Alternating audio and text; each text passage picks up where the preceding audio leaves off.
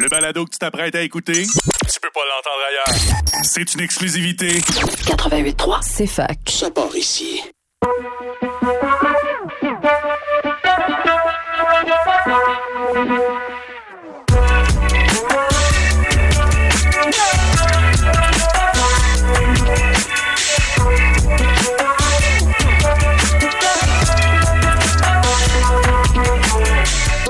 Avez-vous remarqué qu'il fait chaud en Estrie? Pourtant, on va pas vous parler de maillot de bain ni de cocktail d'été. On va parler de changement climatique. Ça vous dit quelque chose? Les dérèglements dans le climat causés par l'augmentation des gaz à effet de serre font en sorte que certaines régions du globe ont tendance à se refroidir, alors que d'autres ont tendance à se réchauffer. Ça a aussi pour effet d'accentuer le nombre et l'intensité des phénomènes climatiques comme les canicules, les ouragans, les inondations, les sécheresses et bien d'autres. À Fait en Estrie, on démystifie les conséquences des changements climatiques, mais on vous dit aussi comment agir pour en limiter leurs impacts.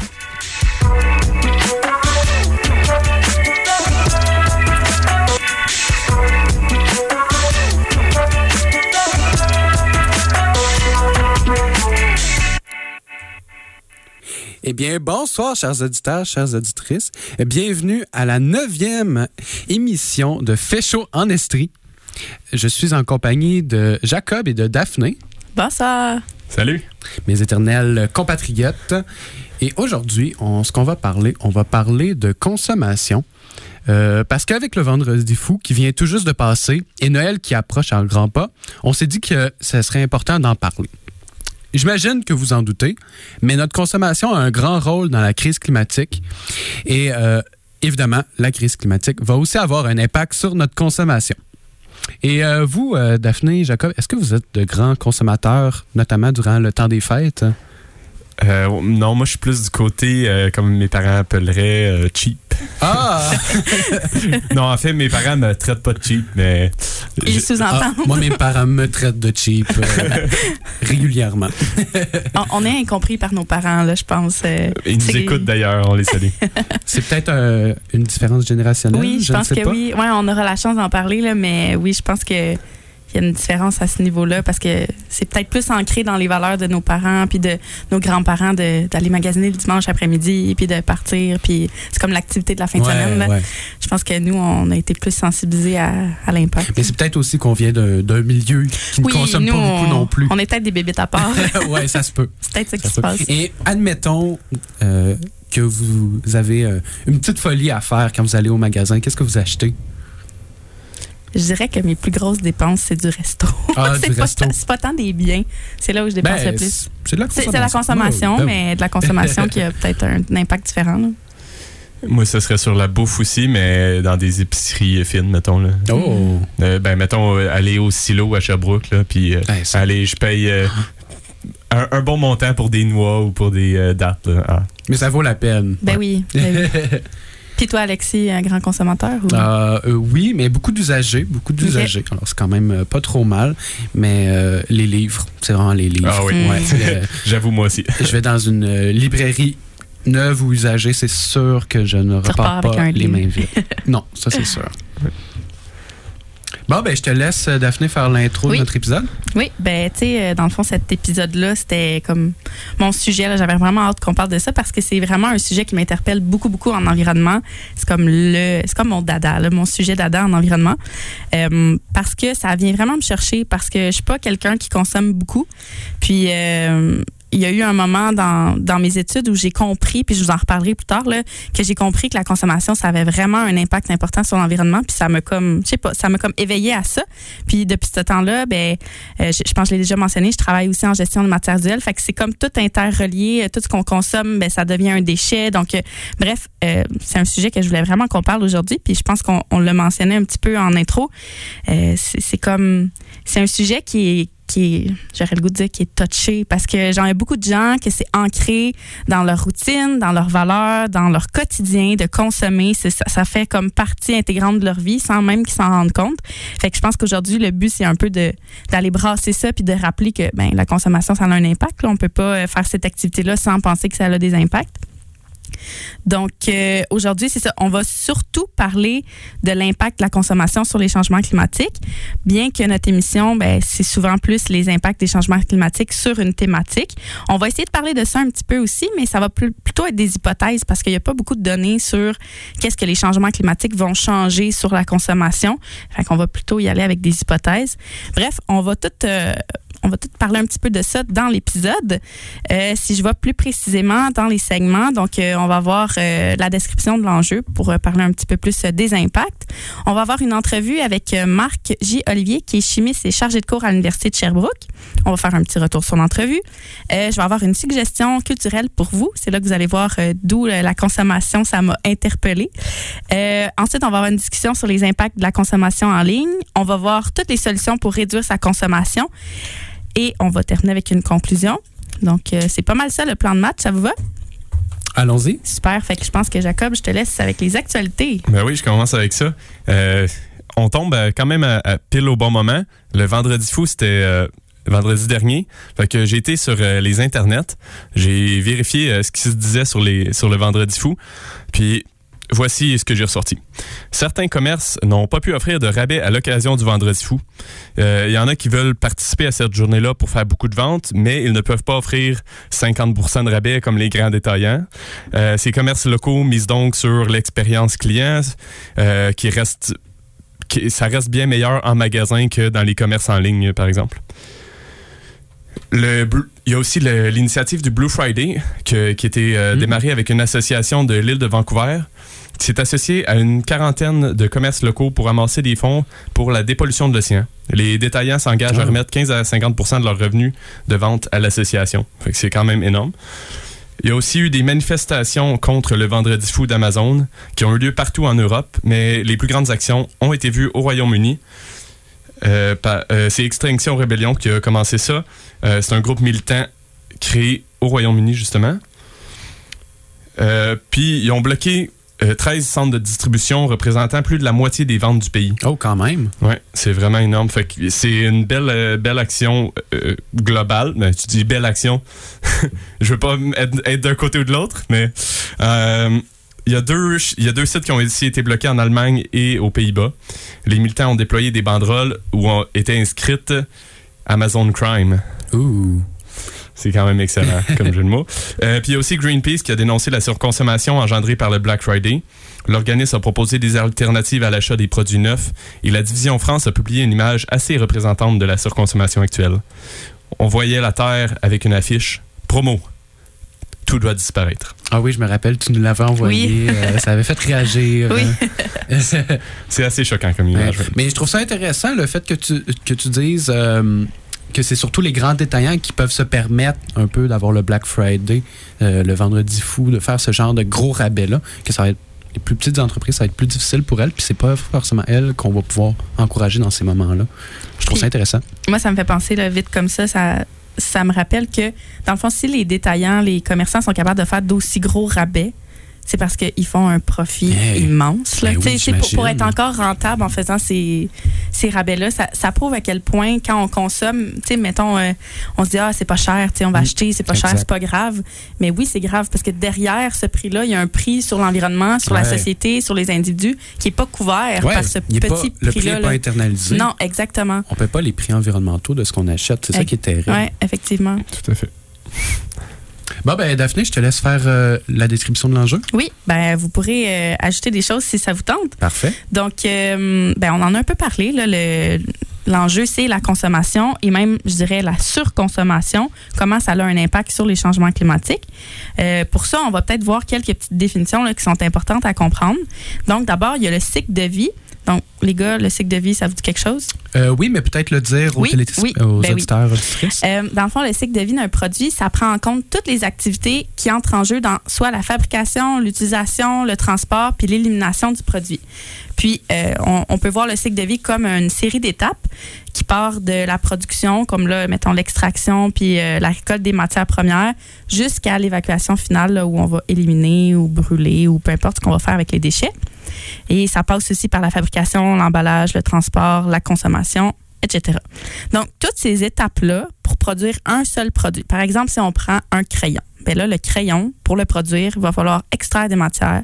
Après ça, il va falloir amener les matières dans une usine. Il va falloir créer le crayon. Ensuite, ce crayon-là va être transporté jusqu'au magasin. Au magasin, ben là, vous, vous allez aller acheter ce crayon-là, vous allez retourner chez vous, vous allez vous en servir, puis vous allez finalement finir par le jeter quand vous allez avoir terminé avec ce crayon-là. Puis là, c'est ça, le crayon va terminer quelque part sa vie dans l'océan, dans un site d'enfouissement, peu importe. Donc ça, c'est l'ensemble du cycle de vie. Mais je trouve ça intéressant qu'on voit vraiment euh, tout le cycle parce que euh, juste voir l'enfouissement, c'est un peu euh, réducteur. Puis c'est, on, on sent qu'on on peut pas vraiment avoir d'impact. Ce produit-là, il faut faire quelque chose avec, soit qu'on le brûle, soit qu'on l'enfouit. Mais finalement, il faut voir plus haut dans le cycle de vie, puis se dire ok, c'est quoi l'impact de la production aussi, puis est-ce qu'on peut la réduire? Oui, effectivement. Puis dans le fond, ce que je vais vous dire, c'est un peu comme chaque étape, c'est quoi l'impact qui ressort le plus selon moi. Donc quand on parle de l'extraction des matières, ben là, on va aller consommer des ressources naturelles qui sont parfois, on va se le dire, limitées. Là. Il y a des ressources qu'on n'aura pas encore à l'infini. On peut penser simplement au pétrole. Donc euh, on sait qu'éventuellement, il n'y en aura plus. Donc il y a des ressources comme ça. Là, je peux penser à tous les minéraux, les... euh, pas les minéraux, mais tout ce a dans... les, les ressources, euh, les minéraux rares, ça? ben ouais, c'est ça. Les- tout ce a les dans les. minerais. Oui, les minerais. Ouais, Ah, tout ce a bon, dans nos ordinateurs, tout ce qu'il y a dans. Tu sais, toutes les, les composantes qu'on a besoin pour faire certains produits, on sait qu'il y en a qu'on n'aura pas à l'infini. Donc, euh, ça a cet impact-là d'être assez limité au niveau des ressources naturelles. Après ça, quand on parle de la production puis de la transformation, ben là, c'est sûr que ces usines-là, ben, ça émet des gaz à effet de serre. Ça utilise des produits chimiques. Puis ces produits chimiques-là, des fois, s'ils sont mal gérés, peuvent polluer l'eau, peuvent polluer l'air, peuvent polluer le sol. Donc, encore une fois, des impacts. Ensuite, on a le transport. Bon, ça, c'est assez simple à comprendre. Le transport, ça émet des gaz à effet de serre. Ça doit être un, un des gros, euh, gros morceaux, j'imagine, du cycle de vie en général, non? Ben, je pense que ça dépend des objets. Ouais. Parce qu'encore là, ça, c'est intéressant. Ce que tu apportes comme point, c'est que chaque objet a un cycle de vie différent dans le sens où Évidemment. chaque, chaque étape va être différente, mais chaque étape aussi va avoir un impact différent. Donc, euh, vite de même, là, je pense à la dualité entre l'auto et l'auto électrique. Ben, quand on veut comparer les deux, un des éléments qu'on peut utiliser, c'est le cycle de vie. Est-ce que de la fabrication de la batterie jusqu'à l'élimination de la voiture électrique, est-ce qu'elle est plus euh, écologique qu'une voiture à essence? Donc, euh, parce que souvent, on a tendance à comparer le moment. C'est ça, souvent, on voit le moment consommation où on va utiliser le bien, mais il faut vraiment, pour comparer deux produits puis de voir s'il y en a un qui est mieux que l'autre, c'est de voir l'ensemble du cycle de vie. Puis, ben, juste pour l'exemple de l'auto électrique, euh, si on veut étaler l'impact environnemental de la production de l'auto électrique, ben, on peut l'étaler sur les 86 000 premiers kilomètres. Puis là, ça va égaler le- l'impact de l'auto à essence. Oh, quand même. Fait que à- on utilise souvent une auto plus que 86 000 km. Donc, euh, je pense que c'est un bilan positif pour l'auto électrique. Euh, c'est quelque chose qu'on peut, on peut être fier d'avoir, euh, d'avoir de la belle électricité, de l'hydroélectricité au Québec. là. Mais c'est ça, il faut. Dans, dans certains pays, c'est pas possible non plus euh, d'utiliser l'auto électrique puis d'être vert comme nous. Oui, l'auto électrique, c'est vraiment un bel exemple.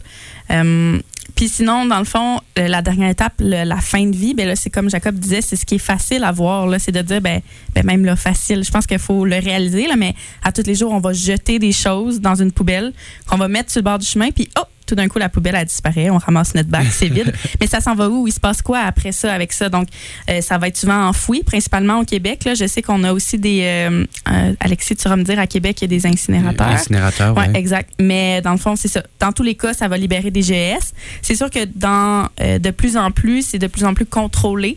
Donc, avec les lieux d'enfouissement technique, là, les LET qu'on appelle, c'est le sol est mieux protégé, les, les gaz sont captés, ces choses-là.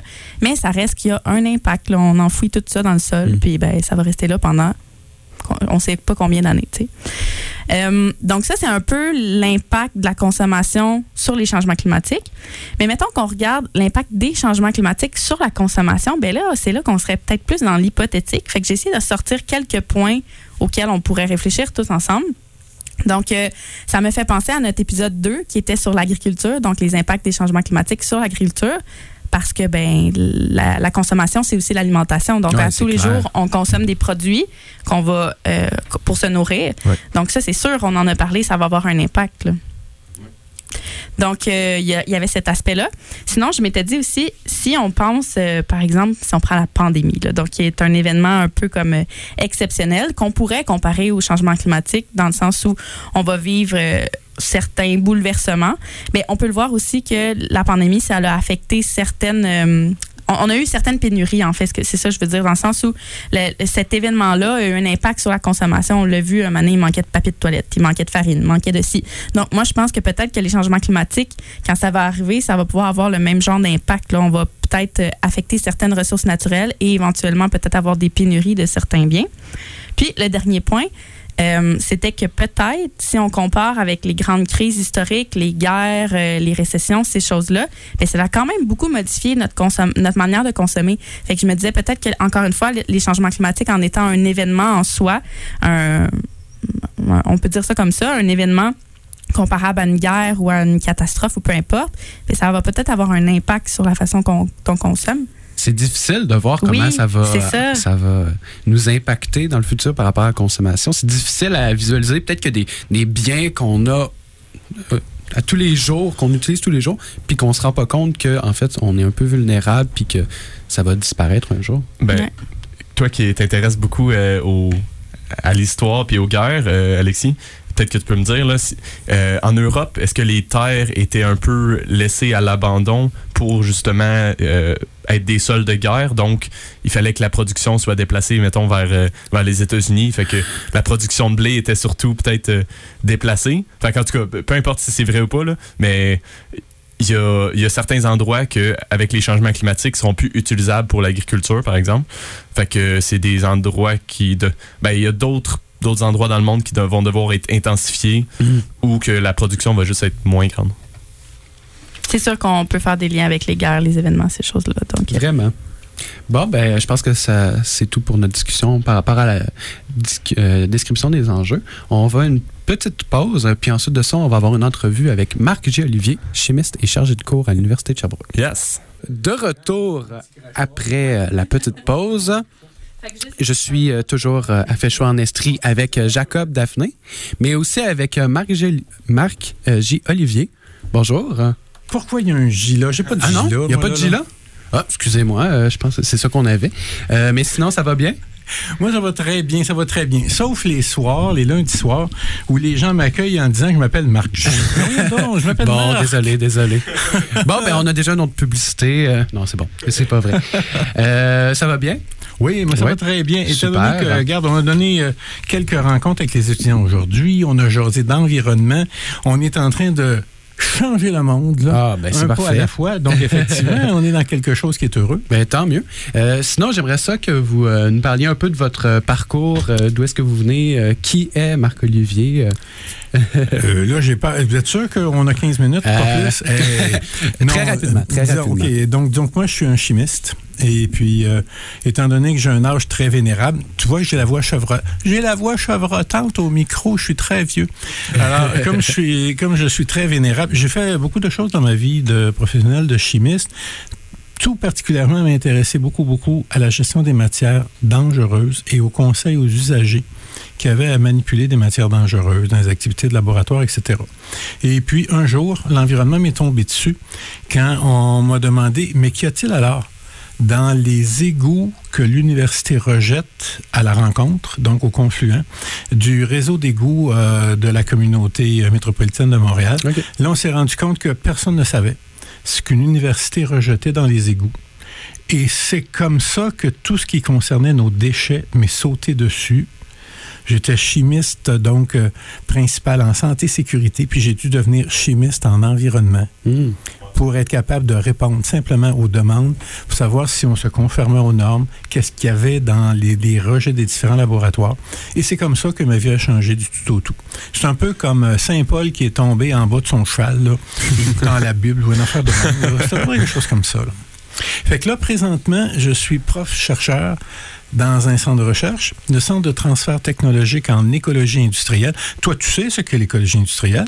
Évidemment, j'ai eu un cours euh, en votre compagnie, Bon. alors je sais un peu Alors, c'est quoi. c'est- ça tombe ouf. Hey, hey, vous avez vu à quel point il été rapide pour trouver une réponse? C'est bon, ça. OK. Donc, en écologie industrielle, l'écologie industrielle, je sais que c'est deux mots qui font dichotomie, mais c'est tout ce qui concerne la réflexion concernant les rejets industriels que l'on devrait placer maintenant dans une perspective euh, écologique. Ça n'a pas de sens, toutes, les choses, toutes les choses que l'on jette. Donc, moi, je travaille sur l'allongement du cycle de vie des matériaux. Oui, bien sûr, parce que le mot industriel la majeure partie des travaux que l'on fait au centre de recherche, ça concerne des...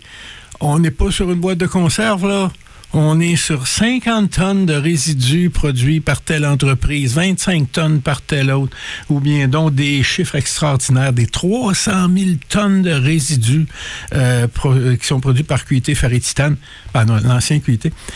Mais c'est exactement à la même échelle différente, mais avec les mêmes principes que ce que vous aviez déjà commencé à jaser par rapport à nos propres comportements, Oui. nos propres résidus. Comment on peut faire pour essayer de vivre dans une société qui est meilleure, une société qui nous ressemblerait davantage? Qu'est-ce qu'on doit mettre en place? Ben, ce sont des changements qui sont pas à pas, là, euh, dans nos vies. euh, et puis, si on est capable de le faire dans nos vies, en réfléchissant sur certains petits trucs, ben, on va être capable à un moment donné dans notre vie professionnelle de passer puis de l'appliquer dans notre travail, euh, parfois à une échelle qui est beaucoup plus grande. Moi, j'ai eu la chance, je considère que c'est une chance, de pouvoir réfléchir aussi sur des volumes, des masses qui sont beaucoup plus grandes. Mais ça, tout ça, ça commence par la réflexion, comme vous êtes en train de le faire depuis tantôt, la réflexion sur nous-mêmes dans notre propre comportement, ce qu'on achète, et puis euh, tout ce qui va avec, euh, finalement, les choix. J'ai bien aimé, euh, Daphné, dans ce que tu nous as amené, l'idée que euh, c'est Laure Varidel, qui est mon mentor là-dessus, quand elle nous a dit il y a quelques années, acheter, c'est voter à chaque fois que l'on achète quelque chose, que ce soit un paquet de gomme, ou bien non que ce soit, je sais pas moi, euh, un manteau, ou bien non un chapeau, une auto, par exemple, l'auto c'est la pire chose, là. acheter c'est voter.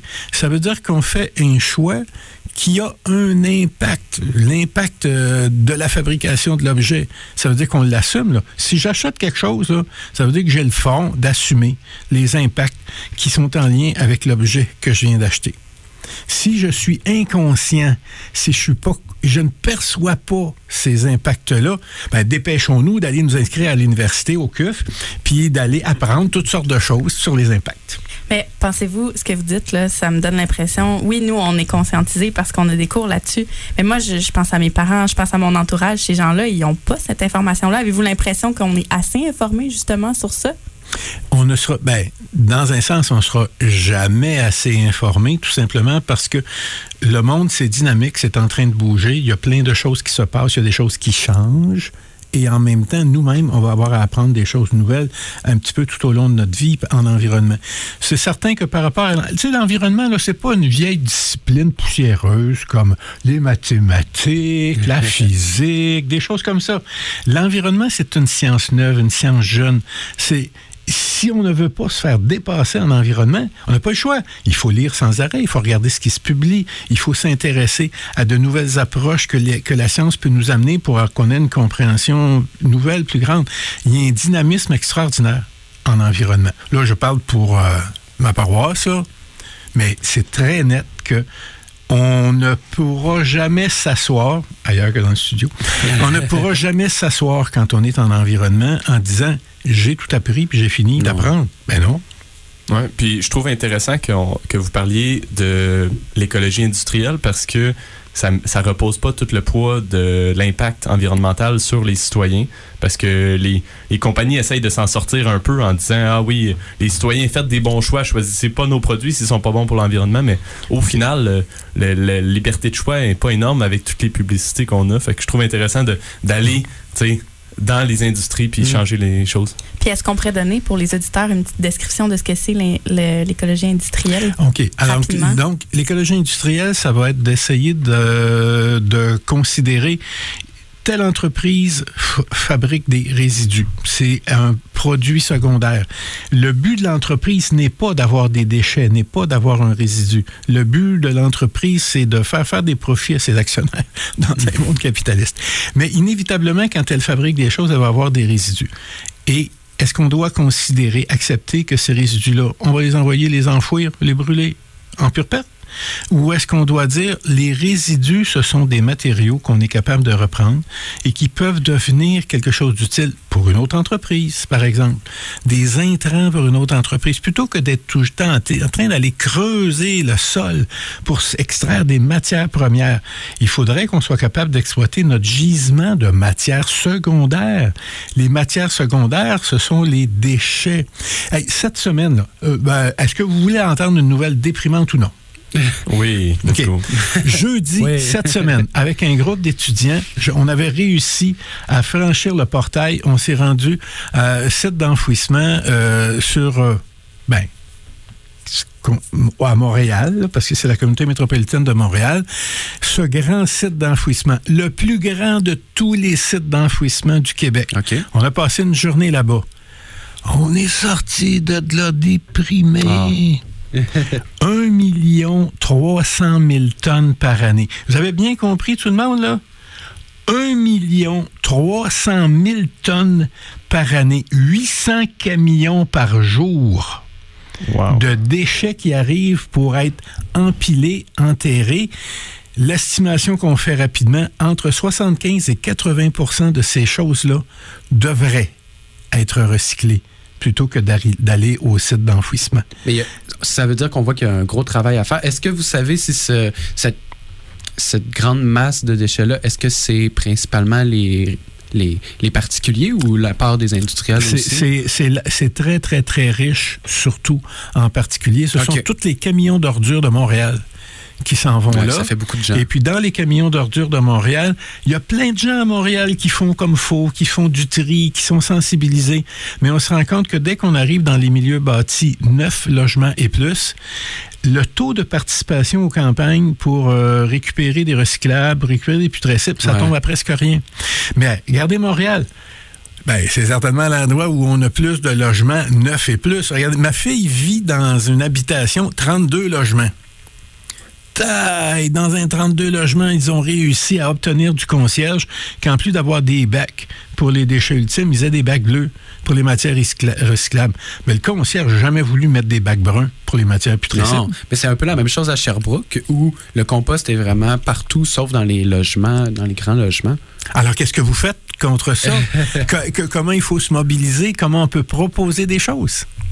Ben, c'est pour ça qu'on est là puis qu'on en discute puis qu'on essaie de Est-ce qu'il faudrait demander à la ville d'étendre la récolte? euh, c'est certain que si on se considère comme des citoyens, qui est notre partenaire en face de nous?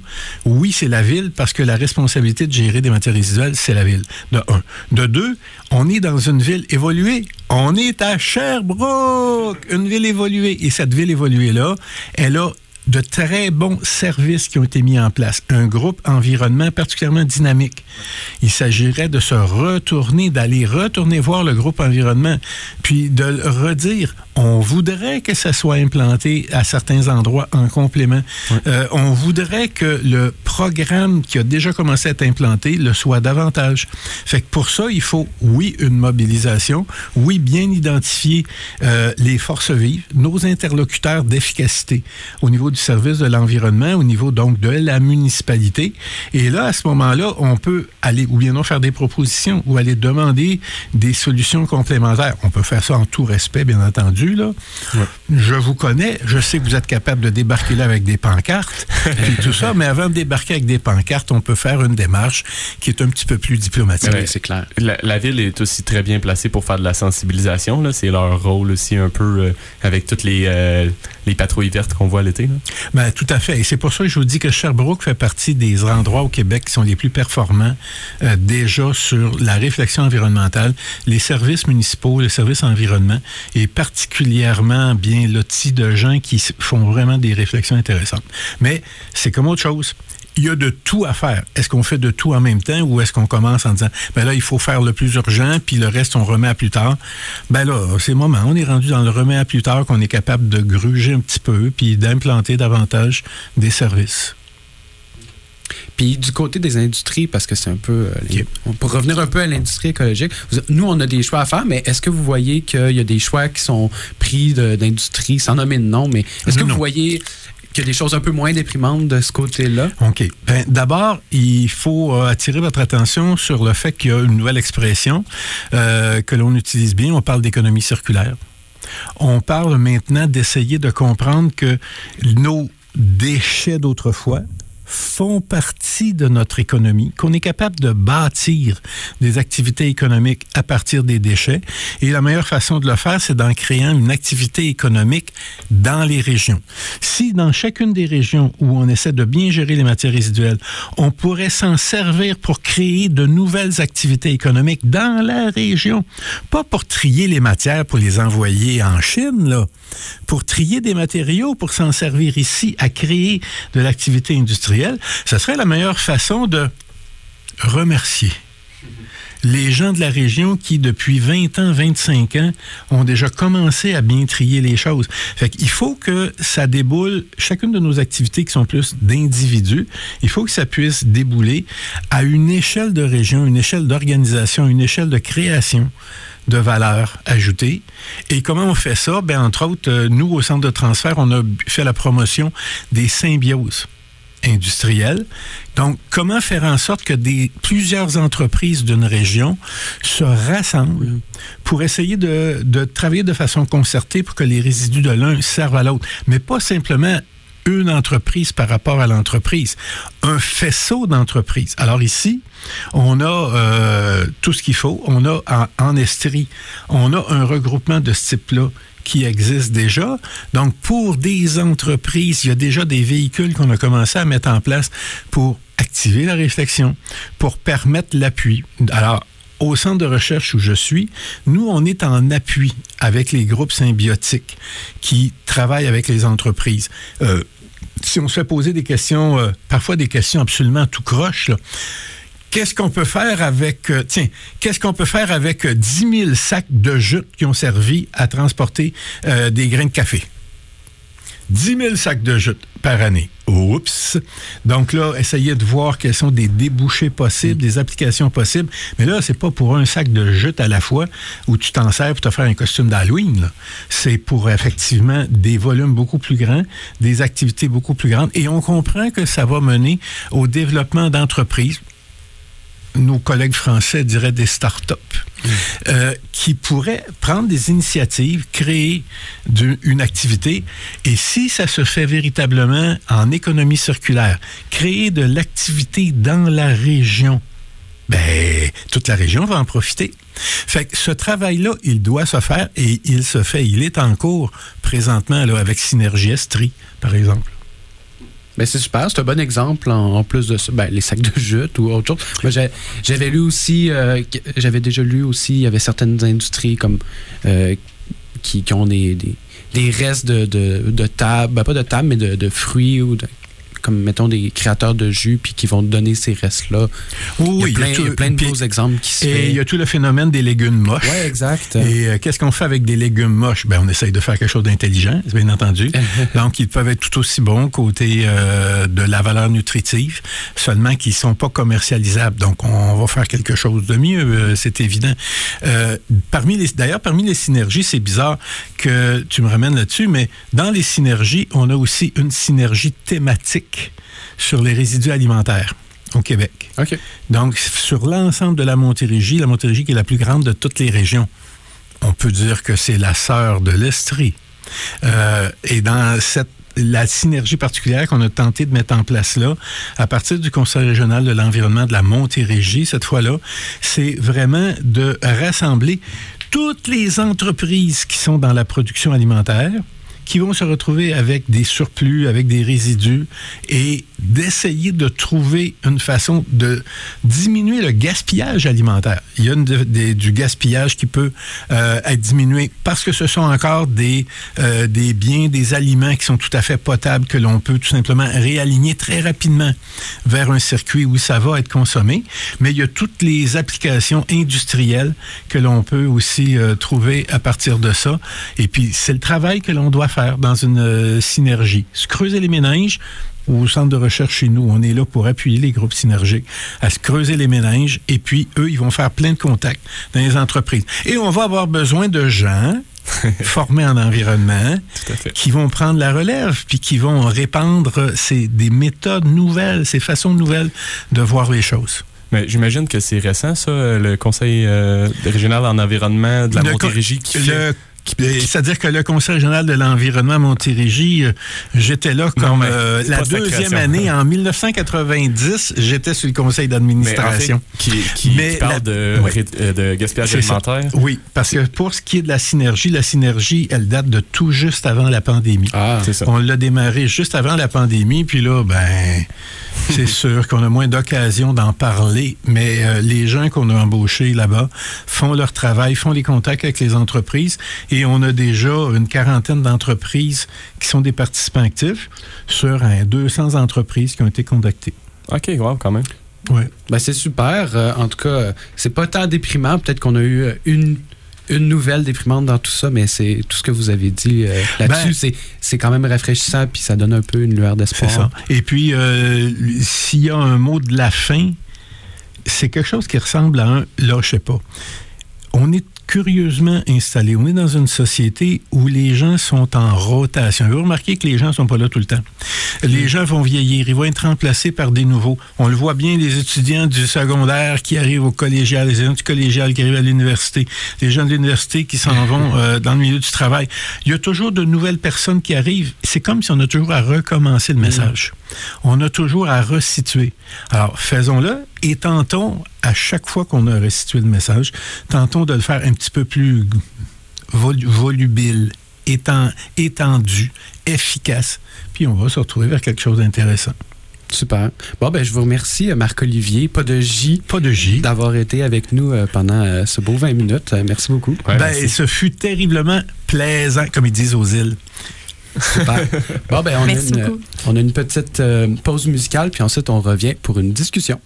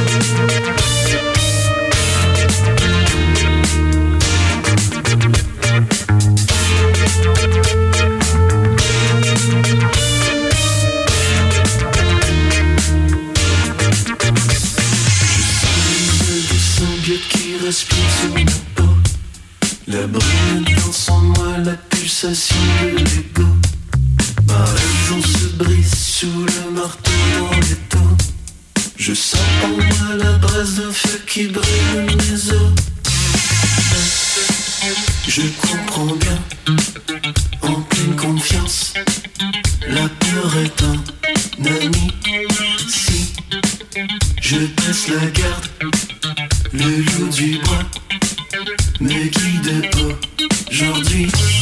Mais je comprends bien,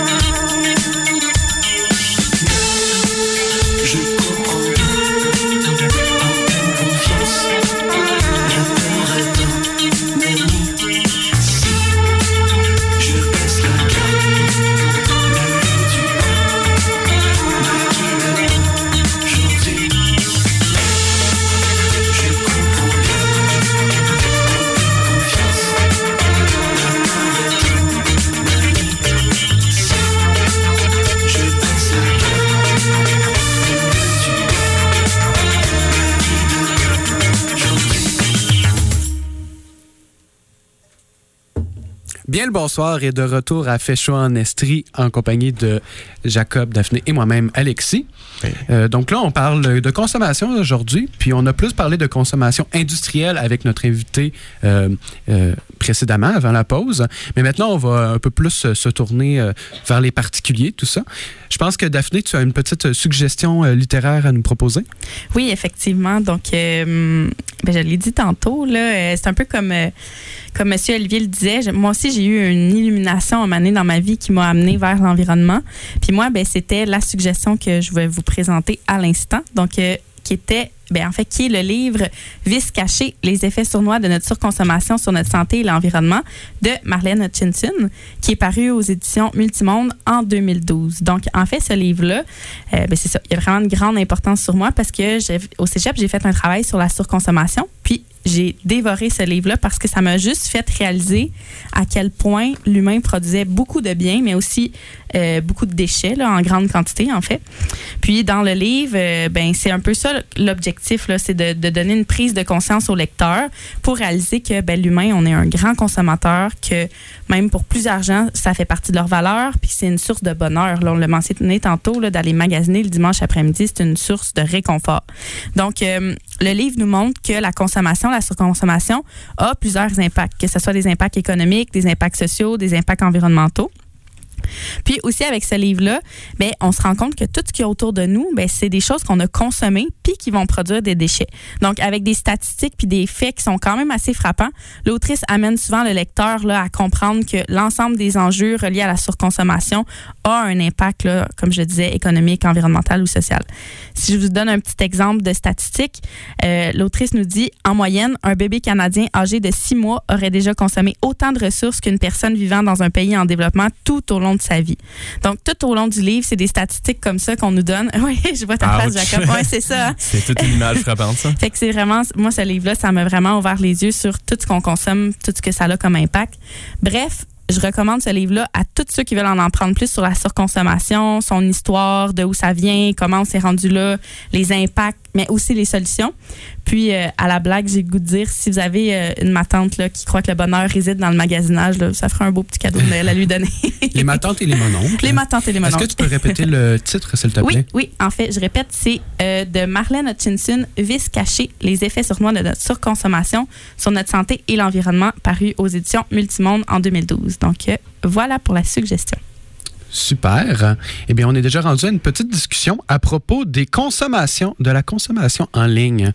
Comme vous le savez sans doute, la période avant les fêtes est très propice au surachat. On veut faire plaisir à nos proches avec un, beau cadeau. Euh, et depuis quelque temps, notre moyen favori de nicher les perles, la perle rare, c'est de fouiller dans les catalogues presque infinis des sites d'achat en ligne. Sans les nommer, évidemment, sites en ligne. Euh, mais est-ce que cette pratique est acceptable d'un point de vue environnemental? Est-ce que ça a une plus grande empreinte écologique que le magasinage en ligne? Puis je voulais en discuter avec vous, Jacob et Daphné, parce que c'est quand même quelque chose qui prend de plus en plus de place dans notre vie. Puis je pense pas que ça va en diminuant peu à peu. Puis ça a quand même un, un certain rôle dans, dans l'empreinte écologique euh, qu'on peut avoir. Ben oui, parce que tu as dit catalogue infini, puis j'ai tout de suite pensé à mes parents puis leur catalogue Sears. Là. Je pense que s'il y a des gens plus âgés qui nous écoutent, vont se reconnaître que dans le temps, c'était comme on regardait dans ces catalogues-là, puis c'est là qu'on commandait. Mais c'est vrai qu'à cette heure, c'est tout en ligne. Là. Fait que oui, je me suis pos- posé la réflexion, moi aussi, est-ce que ça a un plus grand impact? Ça serait difficile à dire si l'impact est plus grand ou pas. Là. Euh, je sais pas, Alexis, si tu avais des statistiques ou des choses comme ça que tu as trouvées. Parce que vite comme ça, j'aurais le goût de dire que euh, c'est mieux de consommer en magasin plutôt qu'en ligne. Mais ça, c'est juste une hypothèse.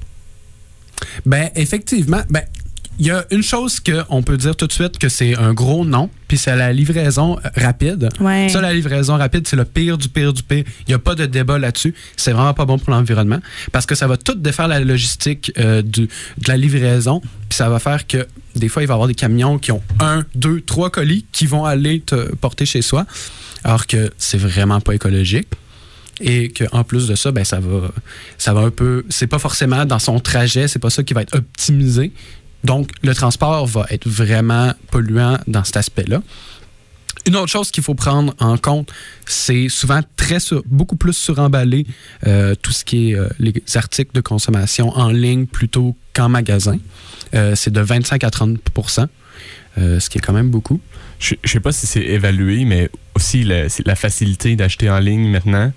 Ouais. C'est ben, c'est facile d'acheter en magasin aussi quand tu es rendu euh, dans un centre commercial, mais j'ai l'impression que là, l'ordi est à proximité. Tu n'as pas, même pas besoin de te rendre au centre commercial.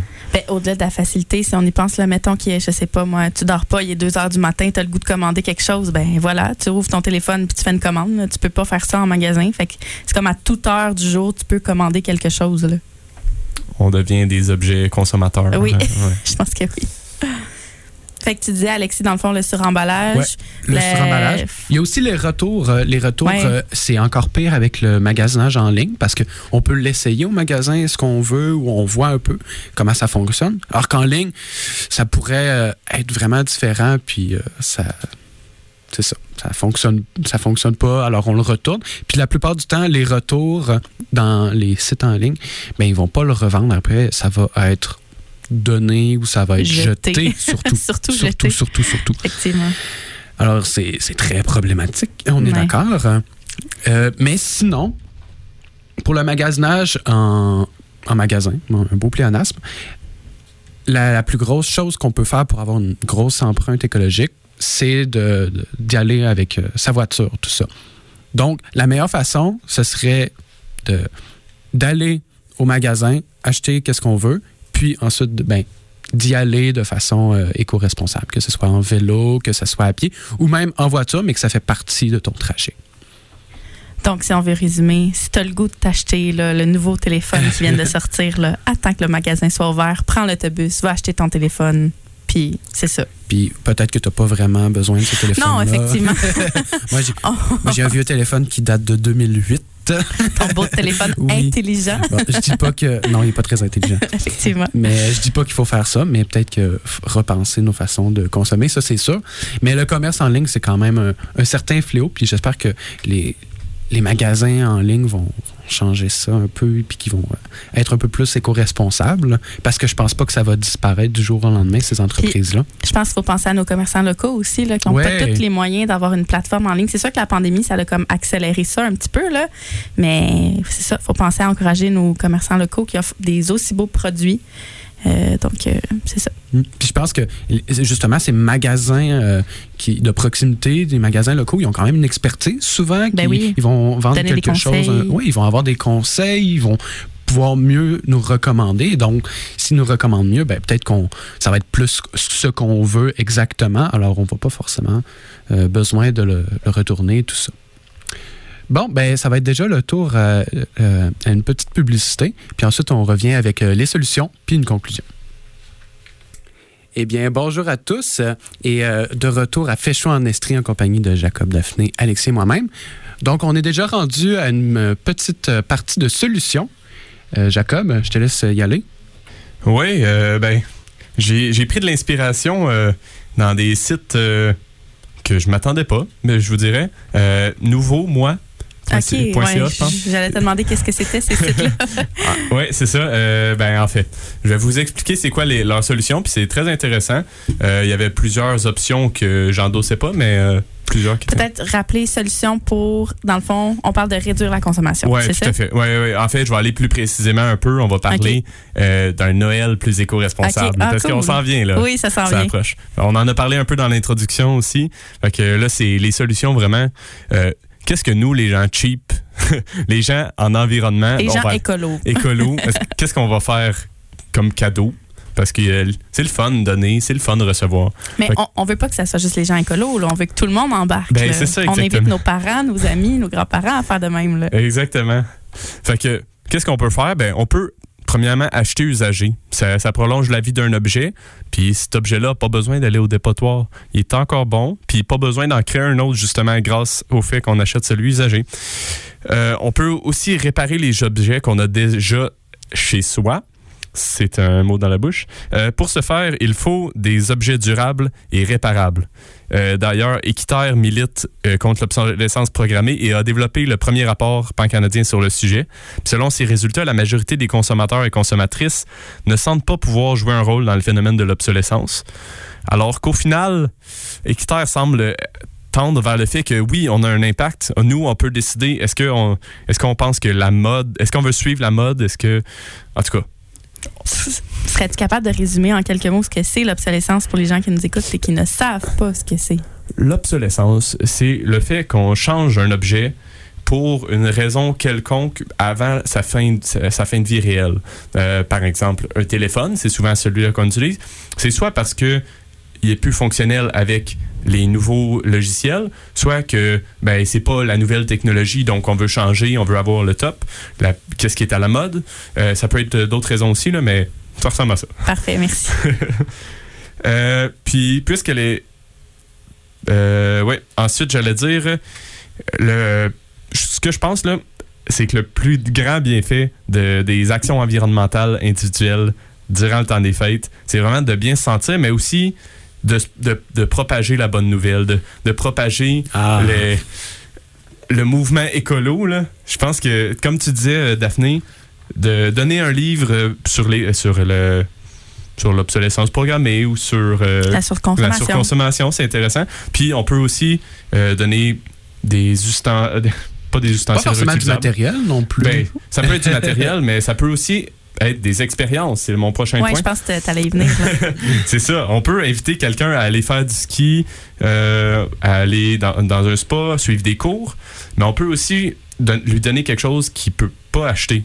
Par exemple, une soirée euh, cinéma entre amis, euh, du gardiennage, de la popote entre amis, en, en famille. Euh, Puis aussi, euh, ben, moi j'aimerais ajouter ma touche personnelle, les cours en ligne. J'aime Ah. j'aime vraiment vrai, ça. C'est ouais. vraiment un excellent Ouais. mais sinon, euh, ce que le site euh, proposait, euh, le site Nouveau Moi, euh, proposait aussi mélange à soupe dans un pot maçon. Fait que tous les ingrédients secs dans un pot, la personne a juste à rajouter de l'eau puis faire cuire ça. C'est euh, c'est assez beau et assez le fun à recevoir. Euh, ça peut être aussi des biscuits dans un pot comme ça, des biscuits toutes faites. Euh, N'importe quelle prouesse culinaire. Euh, ça peut aussi être des produits de beauté faits maison, des chandelles, des bombes de bain, des savons ou des cadeaux écolos comme des bees wrap, euh, des produits en vrac, une tasse réutilisable, une éponge loufa, il y en a plein. Et des produits zéro déchet, il y en a partout sur Internet. Puis c'est pour ça que je les ai dit en dernier, parce que c'est pas ceux que j'aimerais prioriser. C'est vraiment les expériences, les choses qui, qui sont pas du matériel qu'il faut prioriser, je pense. Mais en tout cas, moi, c'est vraiment, euh, vous demanderez à mes proches, c'est ce que je mise le plus dans le temps des fêtes, c'est de donner des expériences, de donner. euh, j'aime cuisiner des biscuits pour ma grand-mère, j'aime donner des, euh, des euh, spectacles à mes parents. Donc, je pense que c'est. Il y a moyen de donner des belles choses à Noël sans que ce soit de la consommation, puis sans que ce soit des. Je m'excuse, mais des gogos qui vont finir aux poubelles. C'est comme que- ça qu'on passe du bon temps Ben avec oui, eux. C'est comme ben ça qu'on oui. en profite Exactement. tous ensemble. Ouais. Ouais. Bon, eh bien, ce serait déjà la fin euh, de la neuvième, euh, du neuvième épisode de Fait chaud en Estrie. Alors, euh, je vous remercie, Jacob Daphné. J'espère qu'on en a quand même appris beaucoup, hein, que ce soit avec Marc-Olivier sur toute l'écologie industrielle, sur... ah, il y a quand même des choses qui se passent. Là. C'est, petit, petit, mais il y a des entreprises, il y a des, euh, des groupes qui sont en train de se rassembler puis de faire des projets par rapport à ça. Aussi, ben, on le voit, là, le commerce euh, au niveau individuel, il y a des actions qui peuvent être prises. Donc, j'espère qu'on, que vous allez faire euh, comme nous et comme plein d'autres, puis vous allez un peu penser vert et écolo pour Noël. Puis euh, sinon, qu'est-ce qui vous a marqué, Jacob, Daphné, durant nos conversations?